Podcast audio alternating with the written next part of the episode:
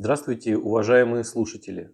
Меня зовут Михаил, и это пилотный, то есть первый выпуск подкаста «Войти на старости лет». Изначально этот подкаст планировался как интервью с достаточно взрослыми специалистами из IT-индустрии. 30 плюс, 35 плюс. Существует такой миф, что IT это сфера, в которой сейчас место только молодежи. Но мой опыт общения с людьми говорит о том, что и взрослым айтишникам в индустрии вполне себе есть место. И более того, для этого в индустрию не обязательно было приходить в юном возрасте. Есть люди, которые полностью решили поменять профессию как раз в возрасте 30-35 лет, а то и больше. Но затем мне подумалось, что это как-то очень ограничит темы подкаста. И вообще мне намного интереснее общаться со специалистами из IT-индустрии самых разных возрастных категорий и самых разных направлений деятельности. Мне кажется, что можно осветить IT-индустрию, общаясь с людьми, которые там работают, так сказать, изнутри, чтобы у тех, кто думает,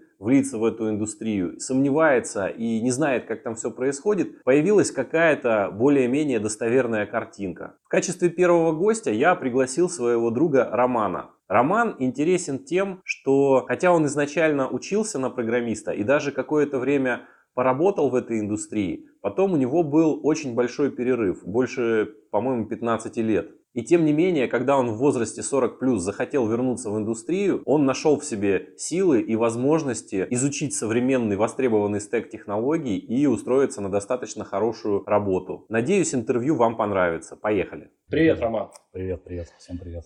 Начнем, ну, как, как, как начнем, начнем с того, почему. Почему вот, вот в таком возрасте ты решил пойти в разработчики? Ну, начнем тогда, наверное, издалека. Вот, э, в принципе, это не, не первый эпизод в моей жизни, когда я работаю разработчиком. Вот, я с этого начинал, э, начал я еще в институте официально трудовую деятельность, э, вот, и как раз образование у меня было, в принципе, айтишное. А что ты заканчивал? Программист. Я заканчивал политех ФТК. У нас была кафедра системы автоматизированного проектирования, которая несколько раз переименовывалась. До этого она была изначально кафедра искусственного интеллекта, потом она была кафедрой вот системы автоматизированного проектирования, потом ее переименовали а, компьютерные интеллектуальные технологии в проектировании, в общем, как бы кафедру помотала. Но по выпуску у нас, в принципе, у всех а, в дипломах а, значилось инженер-программист. То есть ты еще, когда поступал в ВУЗ, ты планировал угу. быть программистом? Да, да, да. А почему хорошо? Тогда почему именно почему ты хотел стать программистом вот до поступления? Слушай, ну это... Если совсем это, издалека. Это, это, это, это капец, конечно, была история.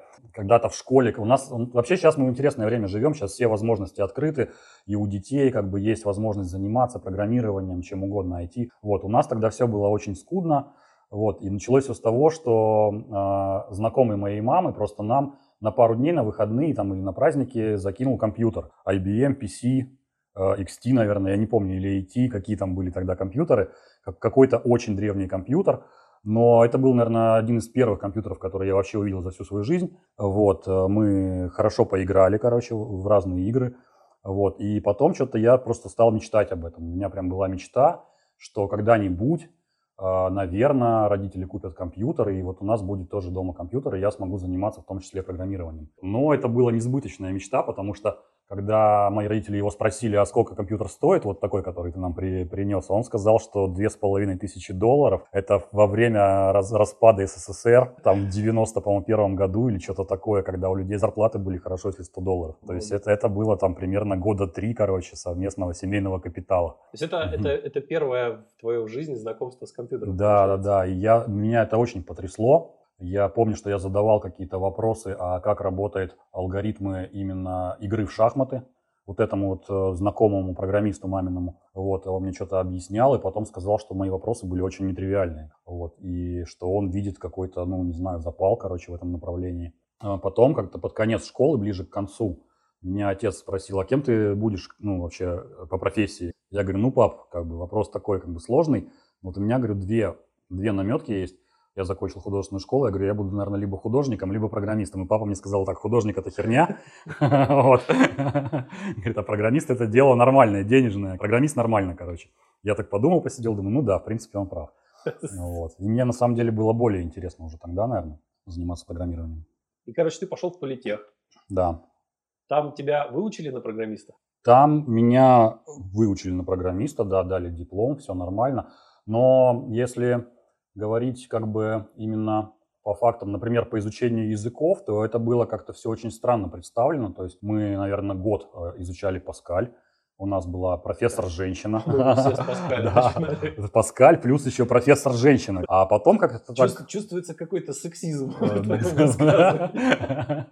Да, потом как-то решили, что мы такие прогрессивные ребята, что нам языки изучать как бы не обязательно. И, в общем, подразумевается, что все, что нам надо, мы либо знаем, э, либо мы сможем сразу схватить самостоятельно. И после Паскаля э, каких-то таких именно языковых, каких-то серьезных курсов у нас особо не было преподавали разные технологии, там Linux, что-то еще. Считалось, что языки мы должны знать, которые нам необходимы.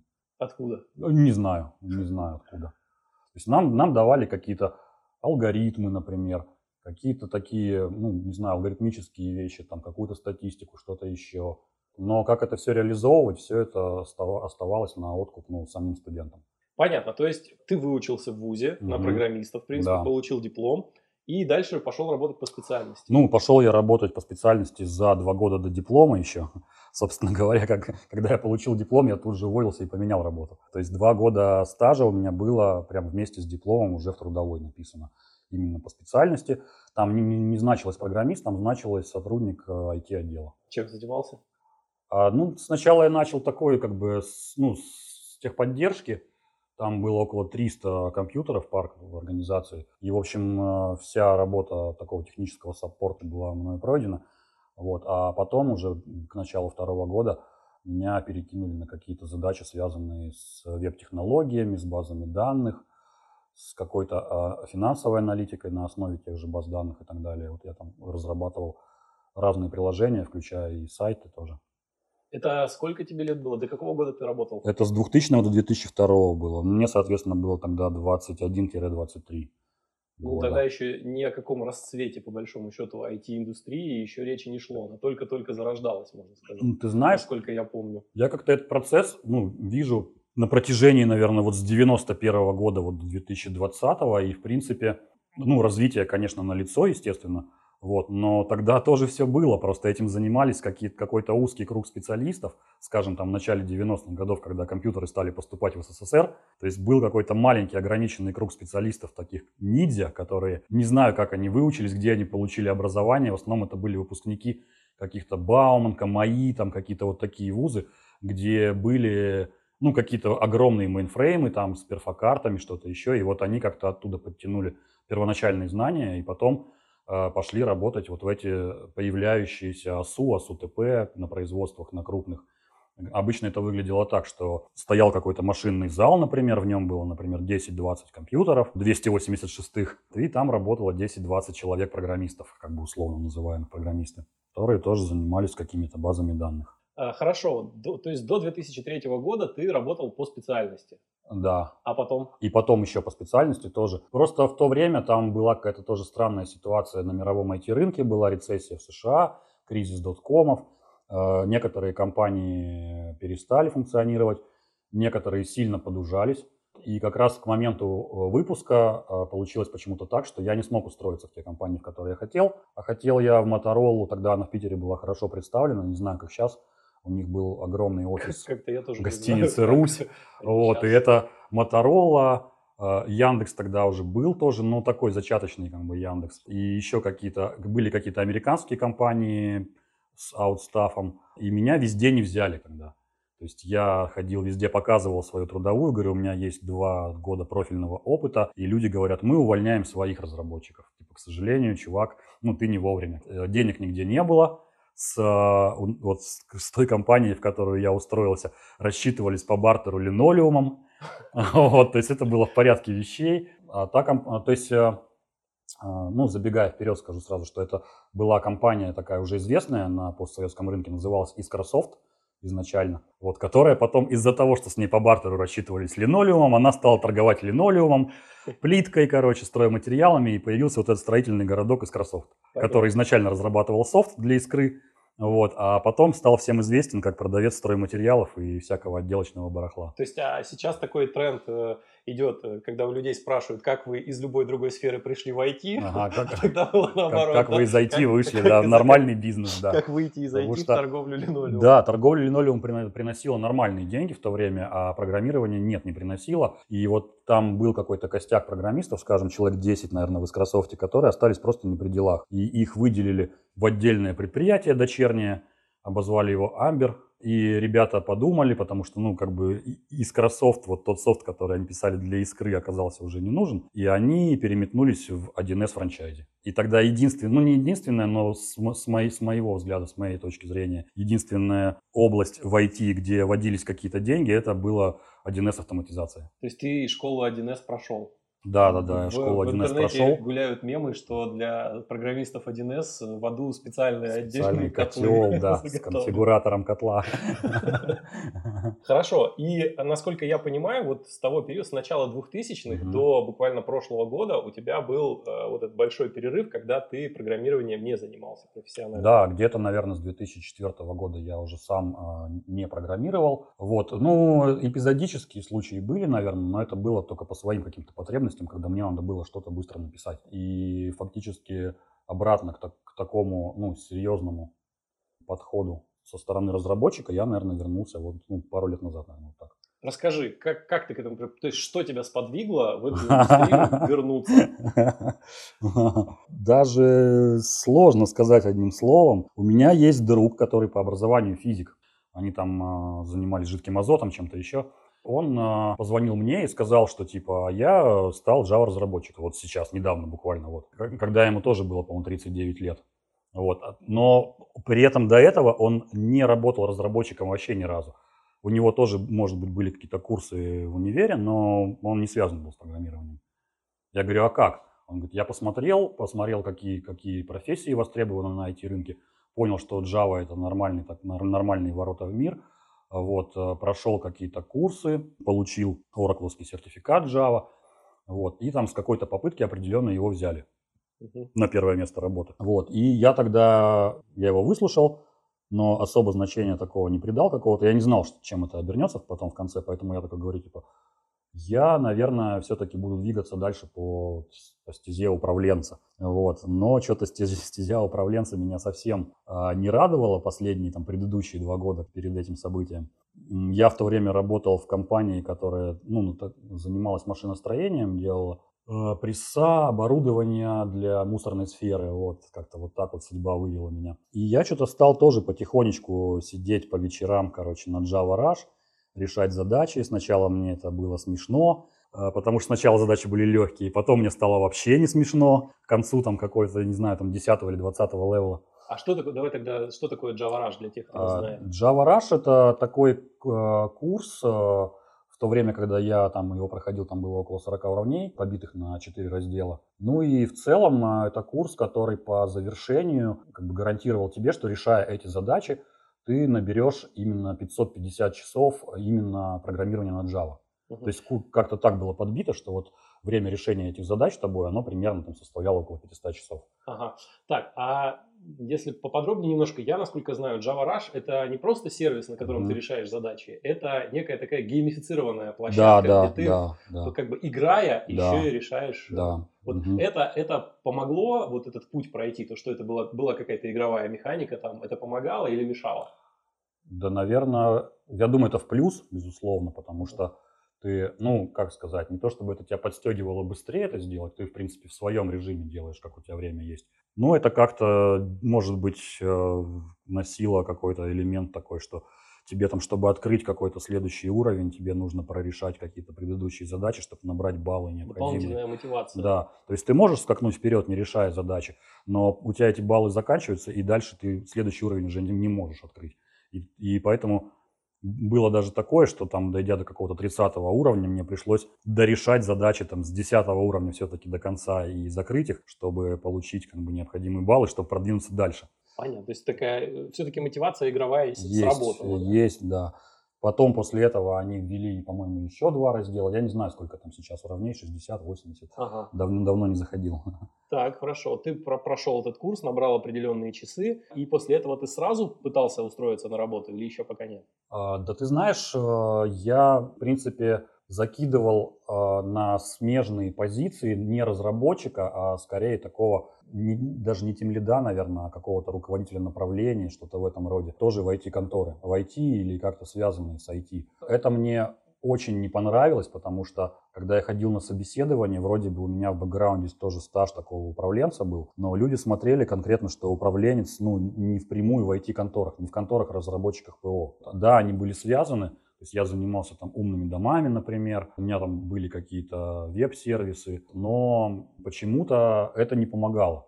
То есть люди смотрели там, скажем, последние 2-3 года работы, и такие, ну это же типа не IT-сфера. Я говорю, ну да, IT я занимался там 10 лет назад. И как-то общение нормальное, благоприятное, душевное, но потом а, перезванивали и извинялись, что взяли другого человека на эту позицию. Или, наверное, вообще не перезванивали. Ну и бывало, что вообще не перезванивали. Да, бывали и курьезные случаи совсем, когда по месяцу приходилось долбить людей, чтобы какой-то хотя бы ответ получить. И я подумал, что да, бог с ним, короче, с этими позициями, там, вот этим статусом чего-то и там что-то еще. Мне интересно стало поднять э, тот пласт э, знаний, который я упустил за эти годы, именно с точки зрения такого, ну, разработчика э, нижнего звена. Не знаю, как это сказать, пройти, пройти еще раз путь от джуна до сеньора, скажем. У нас э, после окончания политеха у нас же не было градации джун, там, мидл, сеньор, ничего такого не было. Не было, много чего не было. Не было там, например, слов там framework. DevOps. DevOps не было вообще, да, такого слова. Много чего. Не было слова стек. Да.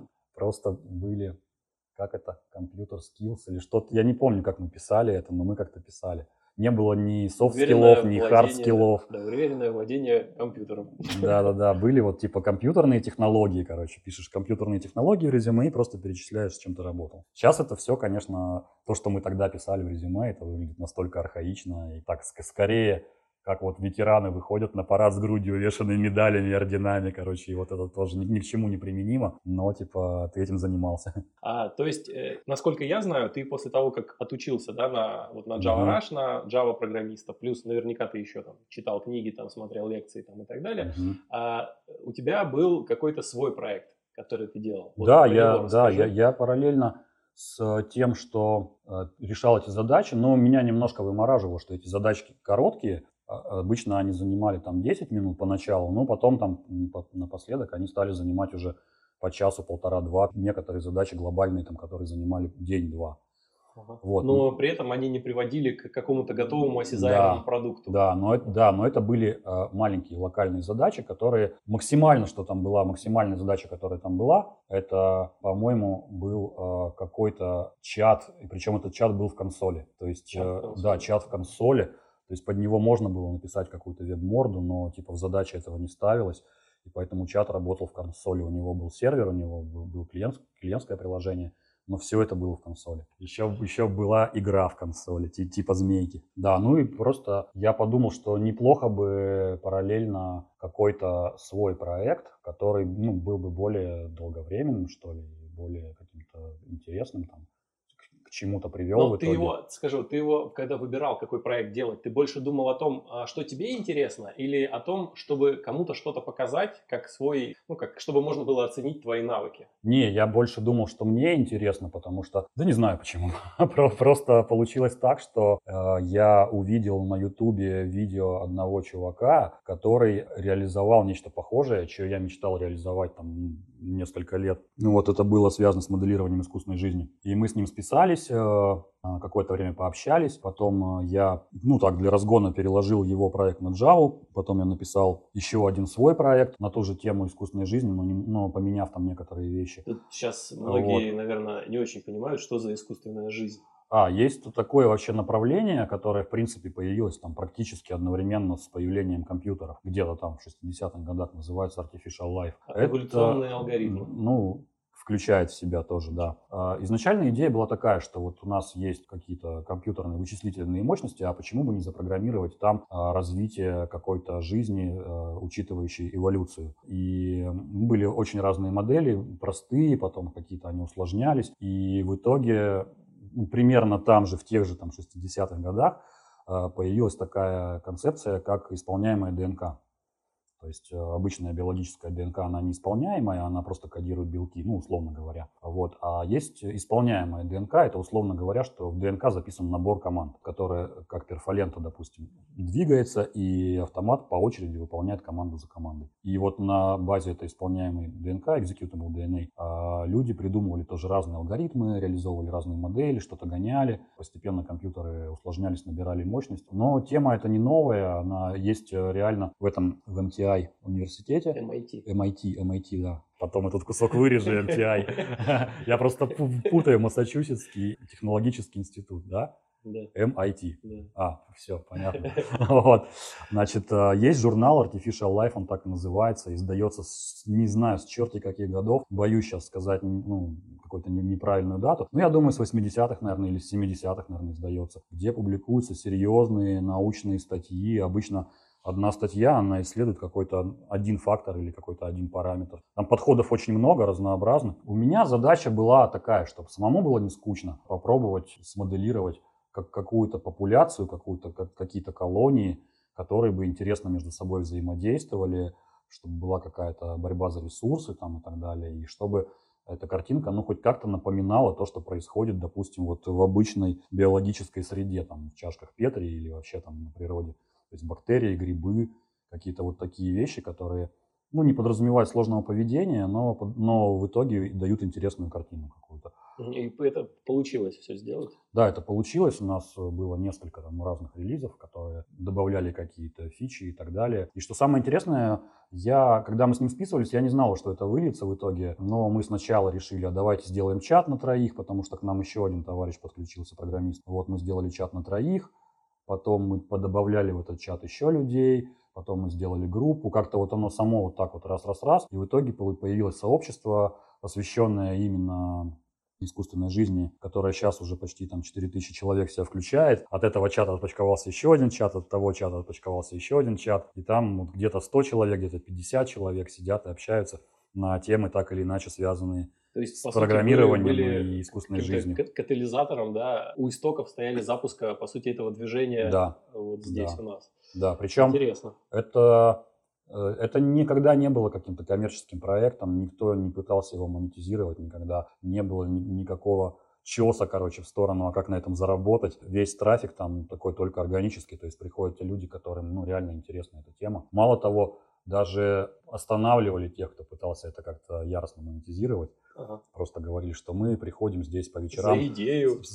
По вечерам после работы, чтобы душой отдохнуть, не, не, не чтобы как-то заработать на этом. Но моя, мой-то интерес был все это время найти каких-то реальных ученых, вот, которые занимались именно этой сферой, и вместе с ними поразрабатывать какие-то модели вот эти эволюционные, чтобы какую-то наукоемкость этому придать и а, в итоге, может быть, ну, открыть какой-то ну, новый, новый срез или новое направление вот в этой сфере искусственного, ну, artificial На стыке компьютер сайенс и да. вот это вот я, Тут я не скажу, что мы первооткрыватели чего-то нового, все, все было как бы до нас, просто мы можем, а, ну, например, на этих моделях исследовать какие-то такие вещи, которые до нас ну, не, либо не исследовали, либо исследовали не глубоко. Например, в частности, я ближе к концу уже вот этого проекта, я занялся занимался таким вопросом, например, как толерантность. Ну, условно говоря, в кавычках. То есть там был такой параметр, как свой-чужой. Вот организмы, например, могут отнести по каким-то критериям, как э, определить как своего, э, значит, родственника или как чужого. Ну, по сути, это аналог э, такой ксенофобии в человеческом обществе. То есть есть такая боязнь чужих, и там то же самое.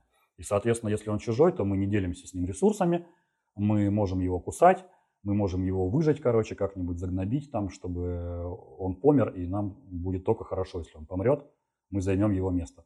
Вот. Если же он свой, то наоборот, мы делимся с ним ресурсами, помогаем ему выжить, как себе, и так образуются колонии. То есть на в авангарде колонии всегда идут какие-то организмы, за которыми стоит тыл, который их подпитывает и так далее за счет этого колония выживает расширяется. И вот. какой-то интересный результат был в связи с этим? Да, и вот э, можно посмотреть на этих моделях, как, э, как, как вообще играет этот параметр э, толерантности. То есть, э, ну, в пределе это когда для организма все свои, это как бы одна грань, а другая грань это когда для организма все чужие. Ну и как бы весь спектр между ними, да, такой толерантности, там среднетолерантный или там высокотолерантный или там вообще нетерпимый. Вот, и получается как бы в итоге интересное развитие популяции, интересное взаимодействие между собой и какие-то выводы, ну, не, не, не все и не без проверки, но можно применить к человеческим сообществам. Угу. Вот, и эта тема, она реально актуальная сейчас как никогда, в потому что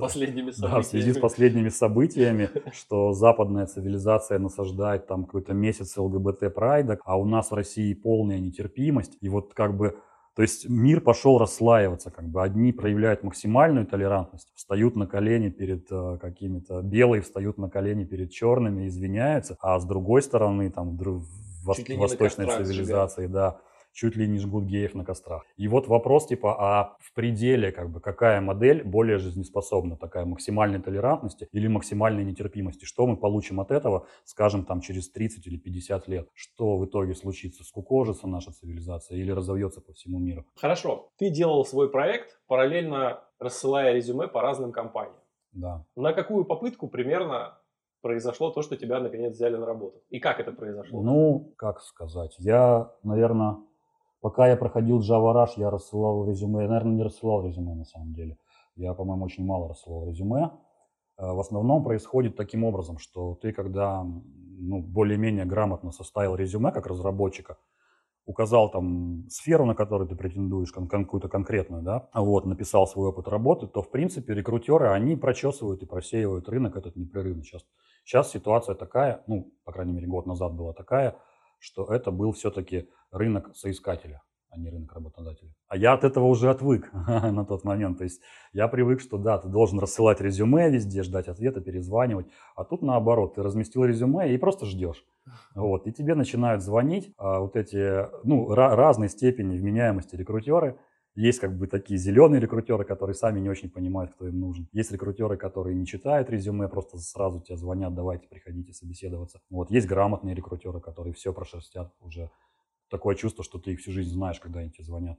Точнее, что они тебя всю жизнь знают. Ну и я могу сказать так, что с какой попытки или сколько я собеседований прошел, ну, за все время не скажу, но вот за год, наверное, вот этот предшествующий непосредственно выходу на работу, а, я прошел, наверное, порядка 20 собеседований, хотя, наверное, побольше, около 30, наверное, так скажем, из которых ну, примерно пополам были очные и онлайн по, по и офлайн. Да, ага. онлайн и офлайн, да. Просто под конец меня уже подзапарило ездить по конторам. Я всем предлагал в скайпе, там, в зуме, и люди как-то странно соглашались почти всегда. Угу. Редко было, что говорили, нет, приедете к нам в офис. Там раз или два, наверное, такое было. Под конец я просто поднажал на эту тему, и я проходил по два собеседования, даже было по три в день. Это в скайпе, то есть когда не надо ездить, ты можешь больше собеседований провести в день. Я стал просто по почти всем рекрутерам я стал отвечать «да, только в скайпе, давайте без офиса». И мне назначали собеседование по два в день, и иногда еще какое-нибудь третье вырисовывалось на вечер, там бывало так. И вот я, значит, там за последнюю неделю я прошел там 10 или 12 собеседований, уже имея вот офер на руках. То есть я фактически, ну, добивал как бы до конца то, что я назначил, просто чтобы еще набить руку дополнительно, не, не видя эти вакансии лучшими, чем то, которое у меня уже было на руках. Тогда расскажи, пожалуйста, поподробнее про то собеседование, офер, после которого ты принял что это была за компания, что они хотели, что они у тебя спрашивали. Ой, там, подробнее там многоэтапное собеседование было. Это был Люксофт. Э, Люксофт это такая аутстав компания, одна из, ну, из многих, наверное, скажем так, но одна из немногих крупных. По сути, у нас есть э, два бодишопа, которые представлены вот хорошо в давай, России. Давай да? тогда, раз пошла такая терминология, да. outstaff, это это компания, которая сдает в аренду разработчиков сторонним компаниям. Так, и бодишоп? Бодишоп это то же самое, что Outstaff. Магазин тел. Да, магазин тел. Вот. Условно говоря, две компании, EPAM и Luxoft, которые самые крупные из тех, которые есть у нас в России, которые нанимают э, разработчиков и просто перепродают их а, в компании. Услуга востребованная, потому что а, это как бы такой мобильный резерв. Тебе, может быть, не нужен разработчик навсегда, а тебе, может быть, нужен разработчик на проект. А проект может продолжаться, например, год, ну, условно. И после того, как он закончится, если это будет твой разработчик, ты будешь вынужден либо увольнять его как-то, либо переопределять куда-то, но это проблема бывает. Бывает, что это проблема. Вот. А если тебе нужен разработчик на проект, то зачастую бывает дешевле переплатить и нанять как бы вот такой э, сезонный персонал, допустим, у Люксофта или Епама, а, чем а, нанимать в штат кого-то. Ну, потому что нанимаешь штат, ты получаешь кучу всякого геморроя, все подряд. Всякие там соц, соцпакеты, там, всякие там налоговые вот эти перипетии там и так далее. А проектная работа, она как бы проектная работа, она может Понятно. быть временной. То есть ты э, работаешь сейчас в Люксофте? Да, я формально работаю в Люксофте, но, значит, история развивалась так. Мне позвонили из Люксофта, и, хотя я с ними уже общался до этого, но по другим вакансиям. Но я как-то так не рассматривал люксов. Что-то притило мне, короче, вот, э, вот эти вот термины типа бодишоп, какие-то отзывы людей в, на отзыв.ру, там, которые говорили, что типа там, ну, неудачный опыт. Работорговля. Типа работорговли современной. Разработорговля. Такой сдача в найм галерных рабов, да. Вот. И тут мне звонят, значит, из Люксофта и говорят, у нас есть две вакансии, одна из них Газпром, а я что-то против вот, вот Газпрома, не знаю почему, я говорю, типа, сразу нет. а вторая компания, говорит, это третий по объему, по размеру рынка а, производитель мобильных телефонов мира. И я такой, так, так, так, стопе, значит, у нас есть айфоны, Samsung и Huawei, наверное, третий. Они такие, да, Huawei. Я такой, блин, а я как раз мечтал работать в Huawei. вот. Почему? Не знаю, мне вот понравилось вот это начало вот этой движухи, то, что Трамп начал щемить Huawei, и они оказались в таком ну, осадном положении со стороны э, американской экономики, да, э, и попали под, под разные санкции. И, ну, не знаю, мне почему-то казалось, что это интересно влиться в какую-то международную крупную компанию, которая находится вот в таком интересном поворотном моменте, э, так сказать, изнутри. То есть снаружи мы слышим новости, что Huawei запретили то, Huawei запретили это, теперь процессоры им запретили Kirin выпускать. Вот. А внутри мы видим, как ребята с этим разбираются и как они решают эти проблемы, которые, не останавливаясь, падают одна за другой. И это реально интересно даже сейчас. Сейчас это тем более интересно, потому что ситуация продолжает разворачиваться, и ну, Huawei нормально как бы ведет себя бодрячком, да, справляется. Но это такой, это для Китая это такой э, работодатель, сколько там, 180 тысяч человек. Я сейчас не знаю точно, у меня прошлогодние данные. Ну, порядка 200 тысяч человек рабочих мест. Это не та компания, про которую можно просто забыть. Ну, вот, их э, будут э, тащить, их будут поддерживать и на государственном уровне, если потребуется. Они просто... сами, в принципе, стоят на ногах довольно уверенно. Так, тебе позвонили, сказали, есть вакансия. Да, мне позвонили, сказали, есть вакансия. Я прошел мини-собеседование, как это называется, Блиц, или я не знаю, не помню, с э, рекрутером из Люксофта. А, сказал, что да, Huawei мне очень нравится, и то, что раньше я не рассматривал, ну, серьезно их вакансий, то это я готов рассмотреть серьезно. И там был поворотный момент, который я сразу упустил, но всем, кто ищет работу, я прям советую настоятельно его не упустить, как бы обязательно резюме должно быть на английском языке. Если ты разработчик, резюме должно быть на английском языке. Это, блин, 100%, не 99 даже. Это очень хороший Да, совет. это прям must have. Причем, а, когда вы сделаете резюме, ну, допустим, у вас есть на русском, вы делаете на английском, вы сами, скорее всего, закроете резюме на русском языке, потому что оно просто отпадет как ненужное. Потому что вам будут писать э, почти все отзывы на резюме на английском языке. А, запарьтесь, невелика задача перевести. Я, к сожалению, почему-то думал, что раз мы в России, то, наверное, ну, как бы благоприятно работодателям будет читать по-русски. Это заблуждение. Тогда, тогда сразу вопрос. А, да. Вот э, в среде, ну, скажем так, в среде разработчиков и около разработчиков да. бытует мнение, что английский это просто must, must have, то есть да. он, он обязателен. Да. Вот э, как ты сам считаешь? Это ты, так. во-первых, владеешь ли ты английским, или если, если не владеешь, то испытываешь ли ты в связи с этим какие-то трудности и так далее? Ну, это безусловно так, естественно так. Э, я владею английским на, скажем так, уровне Upper Intermediate, чтобы это не значило. Вот. Ну, то есть э, это значит то, что я могу как бы, на совещаниях с англоязычными коллегами э, поддерживать разговор и как-то, ну, типа, вживую участвовать. Вот. Но ну, по меньшей мере, вот, минимально, ты должен уметь читать техническую документацию на английском, уметь ее писать, это прям необходимо.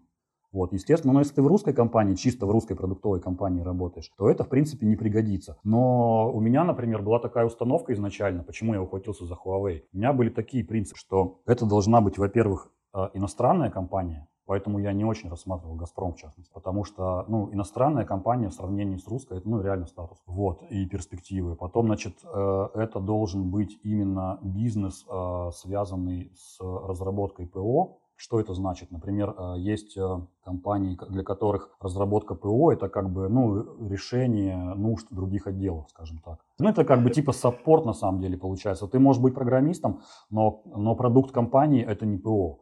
Вот, вот это хреново. То есть ты, получается, ну, вроде как э, программируешь, но по факту ты обслуживаешь потребности своего бизнеса, продуктом которого являются сковородки, например. Да? Ну и, и мир твой продукт не видит. Да. Счастливить мир своим и, продуктом. Ты как, как бы программист, но для компании разработчиков ПО ты как бы недопрограммист. Ты работал там на каком-то заводе, что-то автоматизировал, но вот типа ты не занимался промышленным производством ПО, и тебя придется, ну, не то чтобы переучивать, но многому научить. Научить там методологии, научить каким-то процессам ну, и так далее. Окей, собеседование Huawei. Собеседование в Huawei. А, там все было растянуто, по-моему, а, непосредственно с Huawei было одно собеседование, и с Люксофтом было три, наверное, собеседования, включая этот Блиц, потому что была часть еще на английском языке. Вот, э, ну, как-то я не то чтобы готовился к ней, вообще неожиданно было. То есть просто мы беседовали с девушкой, она сказала, ну, а сейчас мы перейдем на английский и просто продолжим беседу, короче. И я такой, оп, и как-то так собрался и прям, ну, задавил ее английским языком. Я стал просто без остановки и без умолку что-то рассказывать, не давая ей вставить ни слова, но она задала там несколько вопросов, э, на которые я, в принципе, ответил. Ну и все нормально сложилось, несмотря на а то, что никто не предупреждал. было больше техническое собеседование или наоборот? Это было собеседование, нет, это было собеседование, как оно обычно бывает, расскажите про свои предыдущие проекты. Ага, Практически всегда делают так. Вот. Ну, могут, я, я не знаю, как бы могут задать вопросы, там что-нибудь про хобби, что-то такое, но обычно это про технические какие-то проекты, которые ты уже делал. И тебе проще рассказывать, ты знаешь о чем. Ну и ей как бы проще оценить твой уровень английского, когда ты, когда ты рассказываешь, а не когда ты думаешь, что ответить. Так, э, то есть ты прошел собеседование, тебе сделали офер. Вот потом было собеседование еще с э, сотрудником Huawei, вот, которого я тоже долго ждал, потому что... На английском со... или на русском? На русском, да, но там тот, кто должен был его проводить, он был в командировке в Китае, и чуть ли не месяц прошел, я уж точно не помню, ну нормально, недели три, наверное. Не было ощущения, что, может, тебя сливают? Нет, там собеседование было очень хорошим и таким лояльным, как мне показалось не сливали и не валили. Так Нет, было. я имею в виду то, что месяц тебе никто не отвечал. А, в этот в, месяц в этом... ты не переживал, что про тебя просто забыли? Да не, я не переживал, потому что у меня же другие собеседования были параллельно. Я, как бы сказать, ну ничего. Я на самом деле под конец не ждал, что меня вообще туда возьмут, потому что я думал, ну столько времени уже прошло, если бы хотели бы, взяли бы уже, наверное. Угу. Вот, а оказалось, что там, э, ну это такая внутренняя, вот это вот, э, внутренние процессы вот этого бизнеса аутстаф, они как-то выглядят так, что компания, которая занимается сдачей в аренду разработчиков, она не хочет просто нанять себе разработчиков, а потом искать, кому их продать. Она хочет э, сразу как бы все. Она хочет найти новый проект, заключить с кем-то договор и под него набрать как бы уже целевых людей, сразу вывести его туда. То есть вот прям с первого дня вывести его в компанию заказчика, чтобы не терять времени, не набрать лишних тех, кто не ну, нужен. И деньги не платить, да. конечно, из своего да. Кармана. И получается так, что тебе звонят сначала, говорят, у нас тут новый проект, а по факту проект только договор подписан, а люди будут выходить там через два месяца. И вот эти два месяца э, с тобой постоянно созваниваются, держат тебя на, на карандаше. Ты, не, не ты можешь сбежать, да, но в моей ситуации такого не произошло. Вот, я не успел сбежать никуда в другую сторону. Вот потом когда мы прособеседовались с э, человеком из Huawei, тоже не было ответа сначала никакого, а потом мне позвонили еще спустя там две недели или сколько-то времени и сказали, что вы у нас один из первых э, кандидатов, который, который заказчик захотел. Я такой говорю, круто. Я не ожидал, потому что думаю, ну раз тишина, наверное, значит неинтересно. Вот, а они такие говорят, что типа вы у нас один из первых. И, в общем, э, мы хотели бы вас видеть, но выход тоже не сегодня, а там тоже через две недели как-то так. Ну, как, короче, все это вместе суммарно заняло месяца два, наверное, от первого звонка до выхода на работу. Ты вышел на работу первый день. Да. Твои впечатления? Первый день, да, впечатления были отличные. Мне прям понравилось, понравились ребята, понравился офис. Э, сложно было придумать, э, чего там не хватает в этом офисе. Ну, наверное, мини-бара, я не знаю, с алкогольными напитками прямо в кабинете, вот что-то в этом роде. Вот. Потому что где-то в Силиконовой долине, например, в, офисе гитхаба, короче, там, там есть на каждом этаже мини-бар со всеми сортами вискаря. А у нас вроде такого не было. К моему удивлению, я встретил прямо в своем же офисе, в своем же кабинете, я встретил своего старого друга, с которым мы 8 лет знакомы были до этого. Ну, как бы я такой думаю, уже, уже хорошо один человек, которого я давно знаю, работает рядом со мной. А он при этом разработчиком всегда был или тоже он, последнее время? Не, он, он тоже там последние там, три года, наверное, или четыре, я точно не знаю, сколько лет, но он работал как раз, э, очень интересно, он до этого работал в Люксофте, в Люксофте на проекте AMD, а потом он уволился из Люксофта и напрямую устроился в Huawei. Угу. Вот. А я тоже устроился в тот же кабинет, что и он, но через Люксофт. То есть вот такие вот э, казусы случаются вот в этой э, сегодняшней ситуации. На какую позицию тебя взяли Huawei? Ты знаешь, э, значит, когда нас брали, в этом в договоре у меня было написано lead developer, что значит ведущий разработчик. Так. Какой-то этой шкалы сопоставления вот этот ведущий разработчик – с э, вот этой условной маркировкой там junior, senior и middle, как бы у меня в голове не было на тот момент. Я думаю, ну, ведущий хорошо, это следующая ступень, как бы просто разработчиком я уже был давно а теперь как-то сразу хоп, ведущий. Вот. И потом, ну и мы просто работали и работали, не зацикливаясь на том, какие там у нас должности, потому что э, мы считаем, что в Huawei мы наемный персонал, как бы mm-hmm. арендованный. А потом нам на каком-то совещании совместном с представителями всех заинтересованных сторон нам сказали, э, вы все сеньоры. И у меня что-то щелкнуло в голове, потому что никто мне ничего не говорил. Вдруг я узнал, что типа я сеньор. Почему так происходит? Потому что компании, которые берут вот этот аутстав да, на какие-то проекты себе, они выставляют требования, и там отмечено, например, нам нужно столько-то уровня сеньор, столько-то уровня middle. Джунов обычно не просят, потому что джун это такая долгая история, пока ты его учишь, проект закончится. И Huawei выставлял требования, что были все сеньоры. Вот. И в компаниях, которые предоставляют этих сотрудников, у них, конечно, есть интерес продать подороже. Поэтому они, условно говоря, могут выставлять э, и выставляют градацию повыше. Бывало так, ну, мне рассказывали знакомые, уволившиеся из Люксофта, что мы типа всей командой устроились в другую фирму с общим понижением грейда. Там, кто были сеньоры, те стали медлами, те, кто были медлами, стали джунами. Вот как бы вся команда разработчиков ну, перешла на более хорошие условия, но с понижением грейда. То, то, что у меня в договоре написано ведущий разработчик, это безусловно хорошо это просто хороший плюс э, к следующему трудоустройству, что типа я отработал в Люксофте ведущим разработчиком, смотрите, типа есть опыт. А мне, конечно, интересно те скиллы, которые я приобрету, и как мне, мне интересен какой-то актуальный сегодняшнему дню стек. Вот, потому что мой старый стек, он сейчас как бы не... Твой старый стек, не, его еще не было даже слова такого. Да, мой сказал. старый стек, которого не было, как бы, да, он не ликвиден сейчас, понимаешь? Там какие-то вещи написаны, типа там технологии com которые не используются. Вот. Как проходит твой рабочий день? Как проходит рабочий день? А, слушай, ну у нас м, есть, а, есть вот IT-компании, они разные. Есть такие IT-компании, в которых ты можешь не появляться неделями, и люди даже не заметят. Есть IT-компании, где надо прям с 8 до 8. От, ну, звонка до звонка. от звонка до звонка. Это обычно какие-то вот э, компании, у которых разработка ПО не является при, э, продуктом. Угу. То есть это когда ты типа в, IT-отделе работаешь, и у тебя время прихода в 8.45, короче, и не, не 8.50. Вот, я в такой работал в самой первой компании. Вот, а у нас какая-то средняя ситуация, у нас, я прям дословно скажу, что нам руководитель сказал, что э, если вы приходите в 10, это гуд, короче, если вы приходите в 12 или в час, это не гуд. Э, никто тебя штрафовать и отчитывать не будет, вот. Но обычно люди приходят где-то вот между 11 и 12. Я первоначально, я что-то было дело, что я приходил там в 9 и сидел один как сыч. Потом я смотрю, ну, вроде все приходят в полдвенадцатого, ну, наверное, надо так же делать. Понятно. Так, хорошо, пришел на работу, попил кофе. Да, и у нас еще, ну, еще немножко добавлю.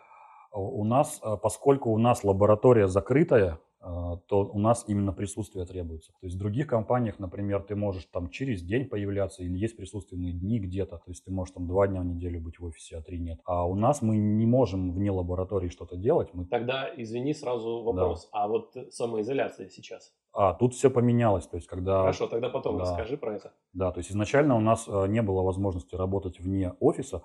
Поэтому все дни рабочие были присутственные. То есть как хочешь, в любом расписании, но 40 часов в неделю ты обязан закрыть. Можешь там позднее приходить, позднее уходить можешь, ну как угодно. Ну как бы вот единственное требование 40 часов в неделю. Понятно. Вот ты приходишь на рабочее место. Мгм. Вот чем ты занимаешься? Ну, организационно я прихожу на работу, э, частенько, ну, чаще всего, я оставляю на ночь какие-то прогоны каких-то тестов, экспериментов, каких-то серий долговременных, которые там несколько часов занимают или могут там всю ночь занимать. Вот, утром, ну, я прихожу, смотрю результаты, какие получились, как бы, что там, какие данные накопились э, за это время. Вот. А, Потом я лезу на GitLab и смотрю, а, что у меня по текущим задачам. Вот. а, Смотрю, какие таски у меня висят, в какой стадии они выполнения. Вот. э, Ну и, соответственно, продолжаю законченное во вчерашний день. Там что-то дописываю, что-то настраиваю. Какие-то совещания у вас часто бывают? Общение Ну, с коллегами или с начальством? Да, мы пытаемся все это время, вот год работы, мы пытаемся внедрять э, как, какой-то скрам. Вот, э, то есть он ну, как бы частично он есть, частично он еще в не, двух, в не двух словах, работает. для тех, кто не в курсе, скрам это Скрам это такая методология работы, именно такая для разработчиков, которая предназначена, где есть э, спринты, обычно они двухнедельные. То есть, условно говоря, а, есть бэклог, где включаются какие-то требования заказчика, и вот они раз в две недели они апдейтятся, Бэклог проводятся. это и есть требования заказчика? Да, бэклог это и есть требования заказчика, вот, которые э, раз в две недели или чаще, как заказчик пожелает, хоть каждый день они будут согласовываться и перетрясаться. Вот. Из этого бэклога определяется план на две недели. И, соответственно, за две недели мы делаем итерацию, э, вот, соответственно, выполняем те задачи, которые мы себе на две недели наметили, и потом по окончанию этого двухнедельного спринта происходит еще раз, как это называется, ретроспектива, где присутствуют все участники команды и докладывают, что сделали, что получилось, что нет. И после этого вырабатывается план на следующий спринт. И вот это вы пытаетесь в течение года внедрить. Ну да, ну фактически мы это внедрили. Единственное, что у нас спринты не всегда двухнедельные. а, Вот, и по степени жесткости, наверное, не, такая прям идеально выверенная система. То есть, ну, мы, как и везде, бывает, что что-то не успеваем, там, где-то тупим. Вот. Ну, не потому что мы плохие, а потому что в процессе работы появляются какие-то новые нюансы, которых раньше мы не знали. Они вот абсолютно разного могут быть характера. Например, там, ну, бывает, что задача поставлена, а телефонов, на которых ее выполнять надо, их еще не пришло. Какие-нибудь новые модели, там, например, произведены, китайская лаборатория их, и с ними работает, а нам их еще не, не подвезли. Или подвезли, но не те, короче, например. И мы делаем на том, что есть, но это не выполняет задачу. Вот, и, соответственно, как у вас часто проходят какие-то там митинги, да, совещания? А, Вот э, тут э, есть такая тема, что daily- есть такой daily статус, типа ежедневный статус, где все члены команды докладывают, что они сделали за сутки и, и что они будут делать в следующие сутки. Стендапами это еще называется, да? Если Ну, это может быть стендап, но у нас не стендап, потому что все сидят на самоизоляции и никто не стоит, короче. Вот. Daily статус, daily митинг, э, стендап, как бы как хочешь называй. А, У нас э, до самоизоляции э, вроде бы они вводились, потом как-то их стали делать не каждый день, стали через день, потом опять раз в неделю, викли статус, короче. Но когда началась самоизоляция, нам сказали, ну мы же не видим вас вообще. Поэтому давайте каждый день daily статус обязательно. Так, ну расскажи тогда, как поменялось все с режимом, в связи с режимом самоизоляции. Вот у вас было обязательное присутствие, вам, Да. вас там по кровавый Enterprise мерил просто по часам, чтобы, Мгм. не, дай бог, меньше там, и так далее. И вам э, а присутствие, присутствие было необходимым, а Мгм. тут всем сказали, пожалуйста, нам самоизоляцию, но работу-то никто Ага. не отменял. Слушай, нам, у нас люди, э, работодатели Huawei, они подготовленные были, потому что у них в Китае все это прошло и уже успело закончиться, и они, в принципе, знали, что будет. То есть они нам, они нам проводили подготовительные курсы к коронавирусу, они нам, они нам еще до того, как у нас Да, началось, еще вас уже готовили. в феврале, по-моему, или что-то в... Ну, короче, в феврале, да, когда уже в в Китае уже ситуация пошла на спад, они нам рассказали, что будет у нас, э, значит, в апреле-мае, и мы сидели, смеялись, потому что мы не верили, что вообще в Россию придет коронавирус и вообще хоть куда-то придет. Мы думали, что это чисто китайская локальная тема и никуда это не Когда распространится. этого свиной и птичий грипп. Да, да, да, потому что там свиной птичий, там же мало было людей, кто заболел, и все это в Китае и осталось. Вот, а нам они сказали, что типа все будет вот так вот, будет удаленная работа. Мы такие, как же, у нас же закрытая лаборатория. И вот слава богу, что наши айтишники, они выискали, значит, как мы можем работать удаленно, они сделали э, облака, предусмотрели специальные там рабочие аккаунты. Фигня в том, что у нас есть э, парк этих устройств, которые мы не можем выносить из лаборатории, и этим компания поступиться не может. Поэтому получилось так, что мы сидим на удаленке, но мы удаленно подключаемся к своим устройствам все-таки и работаем с ними удаленно, а они заперты в специальном шкафу на фермах в офисе. Ну вот нам выдали ноутбуки, мы все настроили, сами не веря, что вот у нас начнется эта изоляция и удаленная работа. Они, они говорят, ну мы готовимся. Мы такие, ну окей, настроили ноутбуки. И потом вместе с указом президента, что у нас начинаются нерабочие две недели и все такое, мы пошли домой с этими ноутбуками и продолжали просто работать. Так, а скажи, вот оправдались ли твои ожидания? Вот ты до того, как ты поступил да, на работу, да. у тебя были какие-то ожидания относительно твоей работы, твоей Оправдались ли они? Более чем. Более чем. Более то есть чем. ты получил то, что и хотел. Да, и я, даже больше. Я получил ну, то, что и хотел, и даже больше. Больше, да, ну, наверное, вот в каждом каком-то критерии, который я у себя держал в голове, почти в каждом, не во всех, но почти в каждом, чуть-чуть побольше, чем я ожидал. За исключением того, что вот этот свободный график с удаленной работой. У нас сначала этого не было, mm-hmm. то есть только в офисе. Но это как бы минус, но он окупался с лихвой остальными плюсами. Творчество твоей работе вообще? Есть ему место? Ну, у нас каждая задача подразумевает творчество. Мы же, как нам говорят, мы же исследователи. Ага. Вы же исследователи. Вот, я говорю, типа, ну я не понимаю, как это делать. Ребята, я даже не понимаю, с какой стороны к этому подойти. Они говорят, ну ты же исследователь. Понятно. Сам. То есть сам сидишь и думаешь, как решить задачу. У меня, Сплошное творчество. У меня, да, у меня где-то через полгода работы у меня случился инсайт, как это бывает непредсказуемо ночью обычно. Я не помню, что я смотрел перед этим, фильм или что-то. И там, ну, где, откуда-то мне пришла мысль снаружи, то не надо обосабливаться, надо идти, идти в народ. Если ты чего-то не знаешь, но ты думаешь, что кто-то это знает, то иди и спрашивай. Хорошая подводочка как раз к следующему вопросу. Да. Есть ли у вас система менторства и наставничества какого-то? Прямо вот, как ты сказал, в таком виде, наверное, нету. Просто такой, знаешь, вот э, зарож... такой натуральный обмен опытом.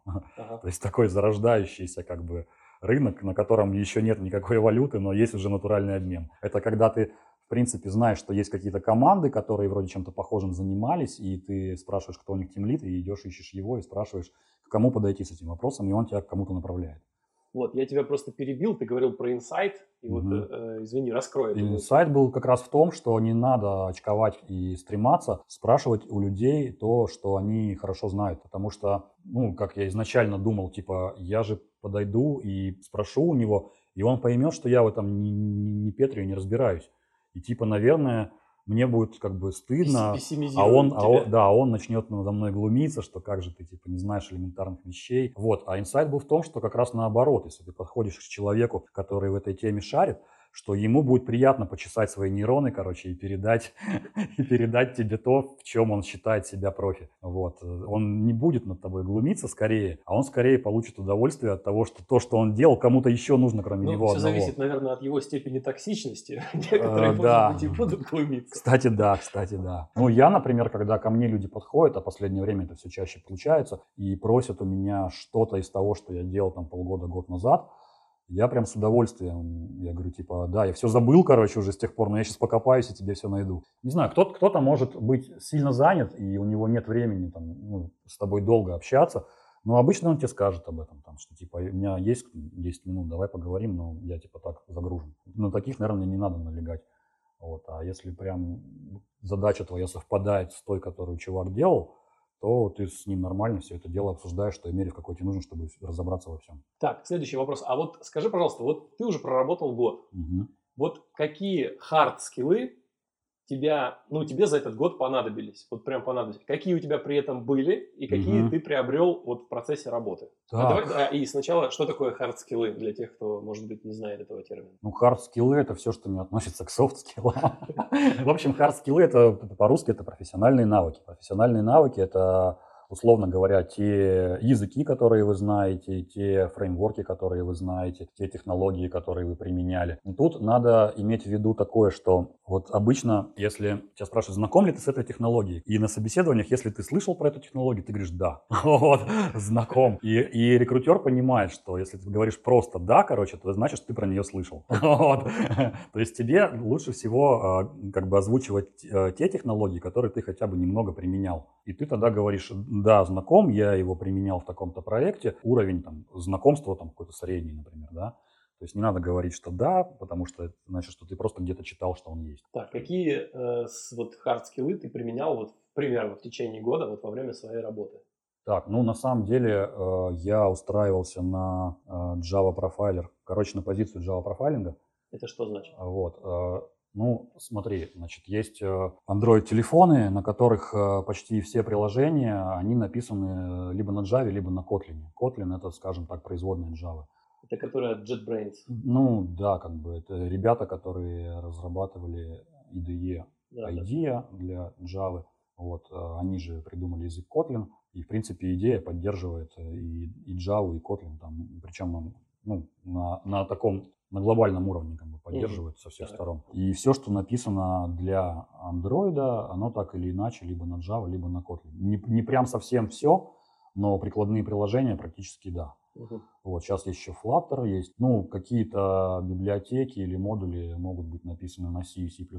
Вот, можно использовать э, нативный код в приложениях, но в виде библиотек. Ну и вот получается, что у нас э, команда, которая занимается профайлингом, она в совокупности... Я, извини, так да. и не понял, что такое профайлинг? Профайлинг – это сбор э, данных э, по производительности, ну, скажем так, это э, отслеживание э, работы приложений в рантайме, есть непосредственно при их исполнении, да, и сбор э, разноуровневых данных. Например, это может быть логирование, это может быть прямая, э, прямой съем каких-то трейсов во время работы программы, которые позволяют тебе понять, э, по сути, наверное, ну, две вещи, наверное. Это дерево вызовов, какие методы какими вызываются в последовательности, да, и время работы всех методов или всех компонентов программы. Задача профайлинга в том, чтобы а, оценить а, время работы разных частей программы, найти узкие места, бутылочные горлышки, и понять, каким образом эти бутылочные горлышки могут быть а, расширены, чтобы программа в целом выполнялась эффективнее. Мы профайлим по двум параметрам, ну, основным, как бы, не параметрам, а по двум направлениям. Это перформанс, ускорение производительности, и энергопотребление, потому что для компьютеров настольных это не важно вообще, а для телефонов это, наверное, первичный параметр, который важен, потому что батарея это единственное, не единственное, но основное ограничивающее мобильные девайсы. Вот ты шел на Java профайлинг. Да. А потом? У нас, у нас набирали а, команду, которая знает Java, которая знает C, C, и которая знает ассемблер. Но с ассемблером всегда немножко напряженно, как бы мало кто на нем сейчас работает и редко где он прям в чистом виде нужен. Но а, в нашей команде просто нет таких, которые работают на ОСМе, но у нас есть смежники, которые нам где-то помогают в этом вопросе. А так у нас есть э, C, C++ разработчики, а, под, под Java это я, ну и что было для нас, для всех вступительной пасхалкой, то, что от нас от всех потребовали знания питона. Прямо не то, что потребовали, а прямо вот в первый день мы пришли на работу, ты спрашивал, какой был первый день. Первый день был такой, что мы пришли и нам сказали, вот питон, короче, вот есть скрипты уже готовые какие-то на питоне, а вам надо свои написать, немножко другие, тоже на питоне, потому что мы все... Java, мы ну, все это же нормально Java да, программисту да, сказать, пиши на питоне. Мы все пишем на питоне. И у нас, да, у нас есть ADB для подключения к телефону, а все, что сверху, мы пишем на питоне. И нас было трое в первый день. Руководитель отошел, и мы так переглянулись как бы друг с другом. Типа, пацаны, а кто-нибудь на питоне писал? И, и все трое не писали на питоне. То есть все трое не писали на питоне. Не то, чтобы кто-то там один или два. Вот. И мы такие, блин, я сразу вспомнил политех, прям мгновенно я такой, ну я помню, что такие же истории были в политехе, потому что ты приходишь, вроде что-то надо писать, например, там на C, а ты его как бы никогда не изучал, но тебе уже надо писать. И ты ничего не изучаешь, сразу пишешь и задачу. Сразу пишешь. Да, то есть у тебя нет ни пяти минут даже, чтобы почитать книгу, ты просто пишешь. И я такой, блин, что-то я упустил в своей жизни, наверное, надо было изучать питон года два перед этим. Но мне никто не говорил о том, что будет питон. То есть не, не было в вакансии указано этого, ничего не было. Мало того, я приходил же предварительно познакомиться в офис, ну там за неделю или две я приходил и спрашивал вот э, у сотрудников, я говорю, а какие инструменты используются? И мне там сказали, да у нас инструментов-то типа Systrace и SimplePerf. Я говорю, ну их я знаю, да, да, больше ничего и нет. И ни один человек не сказал, что там нужен какой-то питон. Вот, то есть как бы это настолько подразумевалось, что не было смысла это озвучивать вообще. Вот. Нормально. И при этом нас наняли изначально троих человек, у которых даже не спросили, а работали ли вы хоть раз в жизни с питоном. Нельзя было как это, надо было сохранить лицо. Вот у китайцев есть такая тема, что им всегда надо сохранить лицо в любой ситуации. И мы, конечно, сохранили лицо, сказали, да, окей, и к вечеру там уже какие-то скрипты заработали, написанные на питоне. Через такую пень-колоду вообще. Но нормально заработали. То есть там там каждый, питон, он же такой язык очень универсальный. Там каждый привнес свои знания из других языков. И ты читаешь, вот этот код питона похожий на C++, этот код питона похожий на Java, потому что там, например, задекларированы все методы, все прописано, как, как в Java делается. Я, я когда это увидел, я просто ржал очень долго. Я говорю, как ты на питоне пишешь, как на Java? А, такой вопрос. А, он тоже наверняка интересует большинство желающих стать разработчиками, да? Ну, можешь не отвечать, но по деньгам. По деньгам, ну а что по деньгам ну, ты хочешь, хорошо, чтобы я сказал? Вот, хорошо ли ты зарабатываешь вот в качестве разработчика а, Huawei? Я да, я хорошо зарабатываю. Опять же, это один из тех параметров, который э, превзошел мои ожидания изначальные. То есть ты рассчитывал вот, на меньшее? Я рассчитывал на меньшее. Это курьез. Я его мало кому говорил, но это курьез на самом деле. То есть вот говорят... Не быв... Сейчас не... будет эксклюзив. Да, сейчас будет эксклюзив. Ну, не бывает такого, что работодатель предложил тебе больше, чем ты просишь. Бывает. Бывает, ребята, бывает. И в общем, э, действительно, в Люксофте, поскольку их задача была меня продать в компанию Huawei подороже, то они мне прямо сказали, что, ну, давай больше попроси, ну, реально. Не знаю, они вряд ли отчитываются Huawei, сколько я получаю, но им, наверное, самим было неудобно. То есть я, я просто знаю, что от, от знакомых как бы из других компаний, что бывает так, что вот эти э, бодишопы перепродают в 2-3 раза это норма, в, там, в 5-8 раз дороже. То есть вот у тебя там зарплата X, вот 8X могут тебя продать. Не то чтобы это прям рядовая ситуация, но это случалось. А то, что тебя продали, например, там в 3-5 раз, ну это как бы норма. Я про, про, про свою компанию, я ничего не могу сказать, я не знаю. Но в тех компаниях других, там ребята просто случайно ведомости увидели. И как-то кто-то кому-то послал e-mail не туда, и они офигели. Они говорят, блин, мы получаем в 5 раз меньше, чем за нас платят. Расскажи, пожалуйста, вот если бы ты сейчас еще не работал в компании, ага. а только готовился, как вот ты с позиции вот этого своего опыта считаешь и можешь дать советы тем, кто хочет да, прийти на работу, какие скиллы в первую очередь нужно развивать? Так, ну я могу сказать, что развивайте те скиллы, в которых у вас э, есть какой-то опыт уже, если вы, или ты имеешь в виду с нулем опыта? Ну, лучше вообще желательно с нулем, но можно и так. Это тоже интересно. А, ну, если говорить с нулем опыта, то вас в первую очередь должно переть от работы от этой вообще, потому что, ну, если вас не прет, будет тяжело что-то развивать. Если вас прет что-то, ну, прет в каком плане? Например, что, может, вы и не работали раньше, там, не программировали, но хотите влиться в отрасль, ну, если, допустим, вы делаете какой-то свой проект, ну, такой домашний пэт-проект, например, да, свой, а вот, и вас от этого прет, то значит, что вас скорее на работе будет переть, если вы будете чем-то сходным заниматься. Вот, вот это основное, то что, то, что вообще дает какое-то развитие. То есть, ну, вы должны кайфовать от этого. Смотрите, что вам ближе, ну, если, например, какие-то брать технологии или направления, там, кому-то ближе, может быть, там, фронтенд, бэкенд, или, может быть, ну, конкретный фреймворк вряд ли стоит брать за основу своего профессионального развития, потому Но они что они, перчатки меняются. они меняются, да. Но посмотрите, чем вам вообще интересно. Например, кому-то может быть интересна веб-разработка, кому-то интересно там machine learning, например, да, кто-то хочет там какие-то серверные решения писать, или вряд ли кому-то интересно, например, 1С, но бывают и такие. Роботы, вот. роботы сейчас Роботы, да.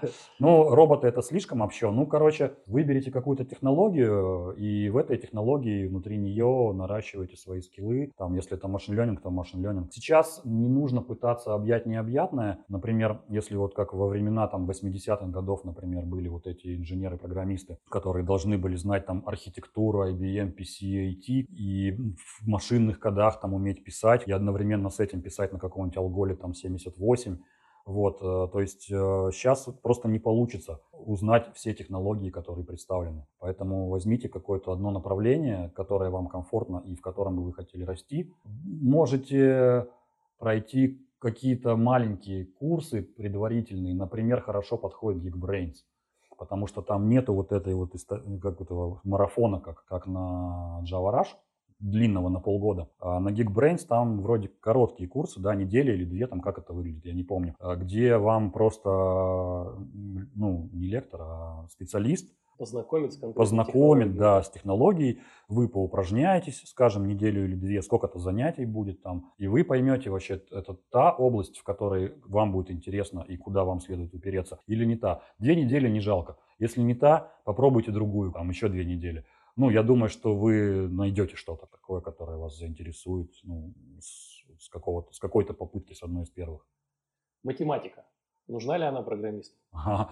Смотря в какую сферу ты идешь, но сейчас в разработке ситуация такая, что, например, у нас в компании математику требуют у тех, кто идет в команду именно по learning. Я это видел, я был на собеседовании сам. Там требуют, да, математику, э, причем на достаточно глубоком уровне заворачивают кандидатов, которые, ну, там, может быть, знают TensorFlow, что-то писали, но плавают в математике, их заворачивают. Я так, думал, кандидатов математических наук. Кандидатов, кандидатов математических наук заворачиваем мы. Вот.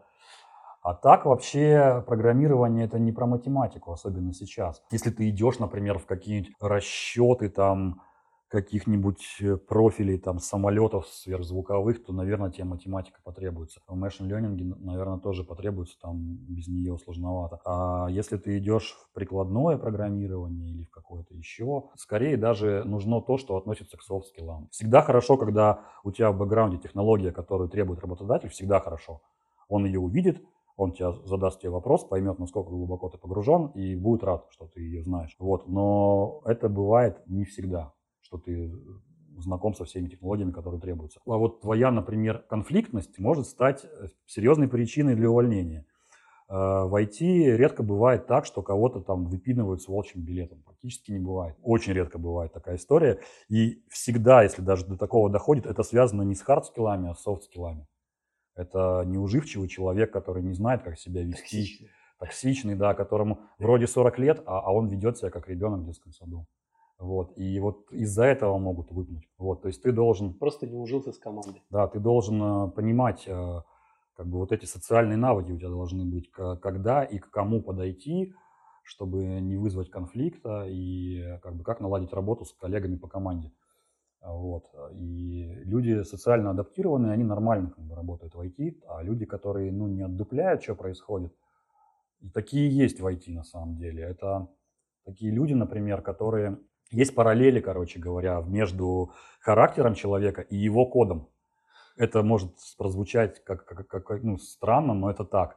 То есть если ты с человеком разговариваешь, и он с тобой общается так, что ты его не понимаешь, и ты его переспрашиваешь, и он тебе не может нормально, доступно объяснить, начинает какую-то заум, заум толкать, э, не может объяснить тебе понятно, то, скорее всего, блин, сто процентов – его код будет тоже непонятен. Ты откроешь его код и охереешь, что там написано, и не разберешься с ним. А понятность кода в команде это важно? В команде это, да, это, это очень важная тема, потому что вы обмениваетесь кодом, вы что-то друг другу помогаете дописывать, продолжаете работу, берете там за основу чужой код и так далее. Ну и ну, вообще получается такая фигня, что вот приняли человека некоммуникабельного, да, который ну, не может общаться. Он хороший программист, быстро все пишет, вроде все работает, но не умеет общаться. Потом он поскандалил с тем лидом, его выгнали, взяли другого, другой сел, открыл его код и не может прочитать. Ну, вообще непонятно, что там написано. Он вроде работал, но перестал там, с какими-то апдейтами. А теперь его не разобрать. И получается, что человек сидел там год работал, что-то писал, вроде решал задачи, а теперь все заново надо переделывать. Потому что его код не потребен. Хорошо, а что тогда ты относишь, э, помимо вот навыка просто общения и понятного написания кода, что mm-hmm. еще вот к важным софт-скиллам можно отнести? Ну, как это не банально звучит вот это умение э, учиться, потому что обучаться надо непрерывно и каждый день что-то новое осваивать, э, поднимать. Благо сейчас все возможности для этого есть. К счастью, вот да. Раньше я что-то, пока к тебе ехал, я вспомнил прям ситуацию, с чего начиналось мое знакомство с компьютерами. Мне как-то все-таки я уболтал родителей, вот после того случая, как сказали, что компьютер стоит 2500 долларов, я уболтал купить спектрум. Спектрум стоил там, может быть, 100 долларов, ну, типа зарплата, одномесячная зарплата. Это такая коробочка, которая к телевизору подключается, маленькая. С предустановленным интерпретатором да. Basic. Клавиатура. Это, собственно, клавиатура за 100 баксов была. Вот. Без телека она не функционировала. Вот. И купили мне этот э, ну, спектрум. Я поиграл, конечно же, в игрушки, как без этого. И потом я думаю, ну там же есть Basic. Вроде что-то можно писать. Я там две или три команды знаю. Мне показали. Вот. Но нету ничего, никакой документации. И я даже какие-то выписывал журналы. Там, я не помню, как они назывались сейчас что-то ПК, я не помню, как они назывались, реально, чуть ли не сам издат, перепечатанный под копирку, короче, там как-то распространялось. Но это, это было уже, наверное, через год. Вот, а до этого не было ни черта, и я вот при встрече с этим программистом, маминым другом, я его спрашиваю, вот там есть Basic, но какую-нибудь хоть книгу мне можно как-нибудь найти, купить, где, что купить, что почитать. Не было этого Ютуба, где по любому вопросу есть курсы. Не было курсеры. Да, не, есть эти видео какого-то индуса, короче, по любому вопросу. Не было ни черта. Вот, и он такой, хорошо, я тебя понял, и исчез, и я уже забыл про это. И вдруг там спустя месяц он приезжает из Мурманска и мне дает учебник по бейсику реально, вот как тогда сам издат делали, они, я не знаю, это не, не, не копирка была, а это что-то, какой-то аппарат, из-под которого выходили такие вот листы, а, пергамента. пергамента перфорированного по бокам с такими фиолетовыми, короче, да, буквами. Точно. Как, Именно как, так и было. Как-то У меня так же. переснятые на каком-то светокопе что-то там. Я не видел этот аппарат, как выглядел вообще. Вот что-то, что-то переснятое. у всех одинаковые. Да, по, по типу фотобумаги. Там была какая-то термобумага с этими фиолетовыми буквами на, на печатной машинке пробитыми, коряво. Вот такая толстенькая книга такая, сантиметра полтора, наверное. Я ее до дыр заносил, а от нее отваливались куски, короче. Она просто, там каждая строчка была мной впитана там, всей душой. Ну и привело это в итоге к тому, что мы написали свою игру для спектрума в итоге. Чуваком со двора соединились, написали какой-то лабиринт-бродилку, там что-то колобок убегал от бабки и детки, или что-то такое там было, но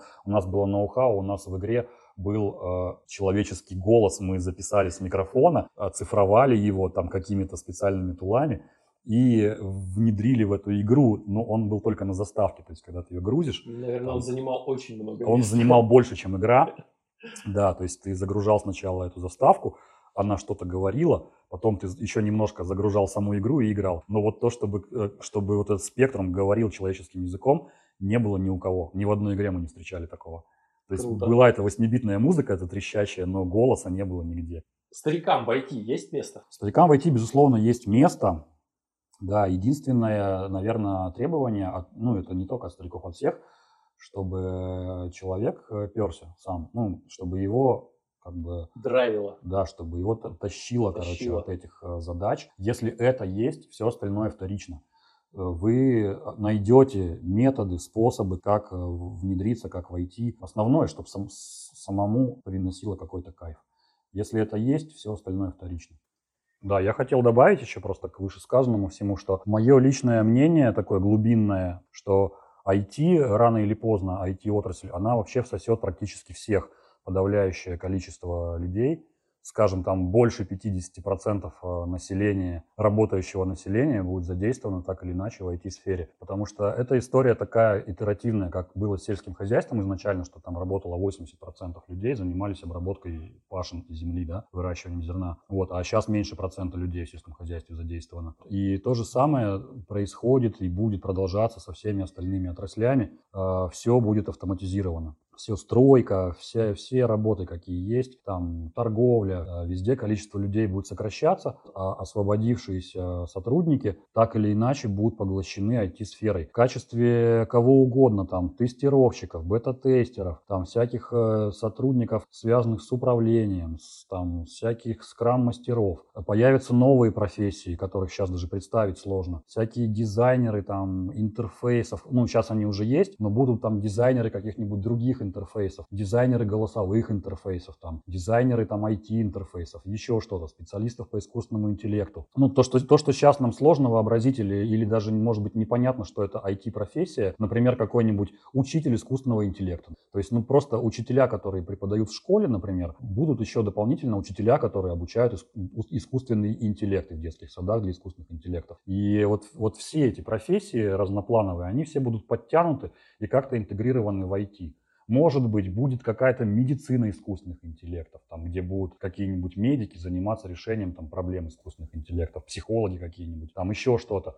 Вот. И в конце концов получится так, что э, все прикладные сферы, они будут автоматизированы, в них будет работать там ну, не знаю, там 1%, например, да, сотрудников. А все остальное, подавляющее большинство рабочих специалистов, оно будет работать в обслуживании компьютерных систем. Кем угодно, но так или иначе связанным с IT. Мы понимаем, что пределом всего этого будут епитерианские мозги и озера данных, да, где будут плавать э, естественные и искусственные интеллекты в одном котле. То есть ты только в родословной сможешь сказать, типа, этот интеллект искусственный или естественный. Вот. А по сути платформа будет одна и та же. Поэтому а, если вы слышите где-то, например, какие-то экономисты, например, говорят, что бум IT заканчивается, и сейчас спрос уже на программистов не такой, как год назад, э, то вы имеете в виду, что это ситуативная э, картина. Например, сейчас что, коронавирус, и люди стали сокращать штаты. А с кого начинаются обычно эти сокращения? Э, сокращают женов, которые еще не успели ничему научиться. Сокращают э, каких-то не очень критичных специалистов, вот этих типа там скрам-мастеров, например, которые, без которых можно обойтись. Ну, люди как- как-то работают и работают. И как это ни странно, могут где-то сокращать сеньоров, хотя это кажется парадоксальным но в кризисные тяжелые времена компаниям дорого платить сеньорам. Типа они переквалифицированы, overqualified. Просто переплачивать в два раза за само сеньорство, когда тебе требуется, например, человек на поддержку интернет-магазина текущую, а с ней спокойно справится и мидл, который в два раза дешевле, то скорее откажутся от сеньора и возьмут мидла. Вот. Но это, это сегодняшняя ситуация, а, коронавирус пройдет, э, будет э, новая эпоха с учетом уже этого опыта, который сегодня э, произошел. И потребуются, соответственно, облачные платформы новые, соответственно, инженеры, которые будут их разрабатывать, которые будут их поддерживать, которые будут налаживать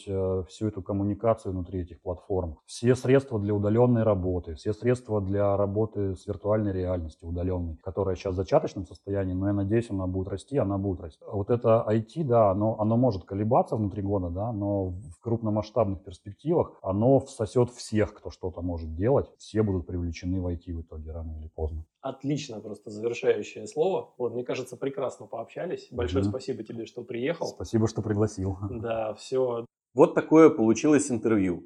Как мне кажется, оно получилось довольно интересным и насыщенным. Но в любом случае главным критерием оценки будет являться то, как э, этот выпуск воспримут его слушатели. Поэтому прошу не стесняться писать мне на почту, указанную в шоу-нотах, оставлять комментарии там, где их можно оставить, ну, в частности, Apple Podcasts. Ну и приглашаю подписаться на канал «Войти на старости лет». Тоже будет указан в шоу-нотах, но можно найти и по названию, а, либо по аббревиатуре IT Old Man. Надеюсь, вам понравилось. Дальше будет тоже интересно. Спасибо, до новых встреч!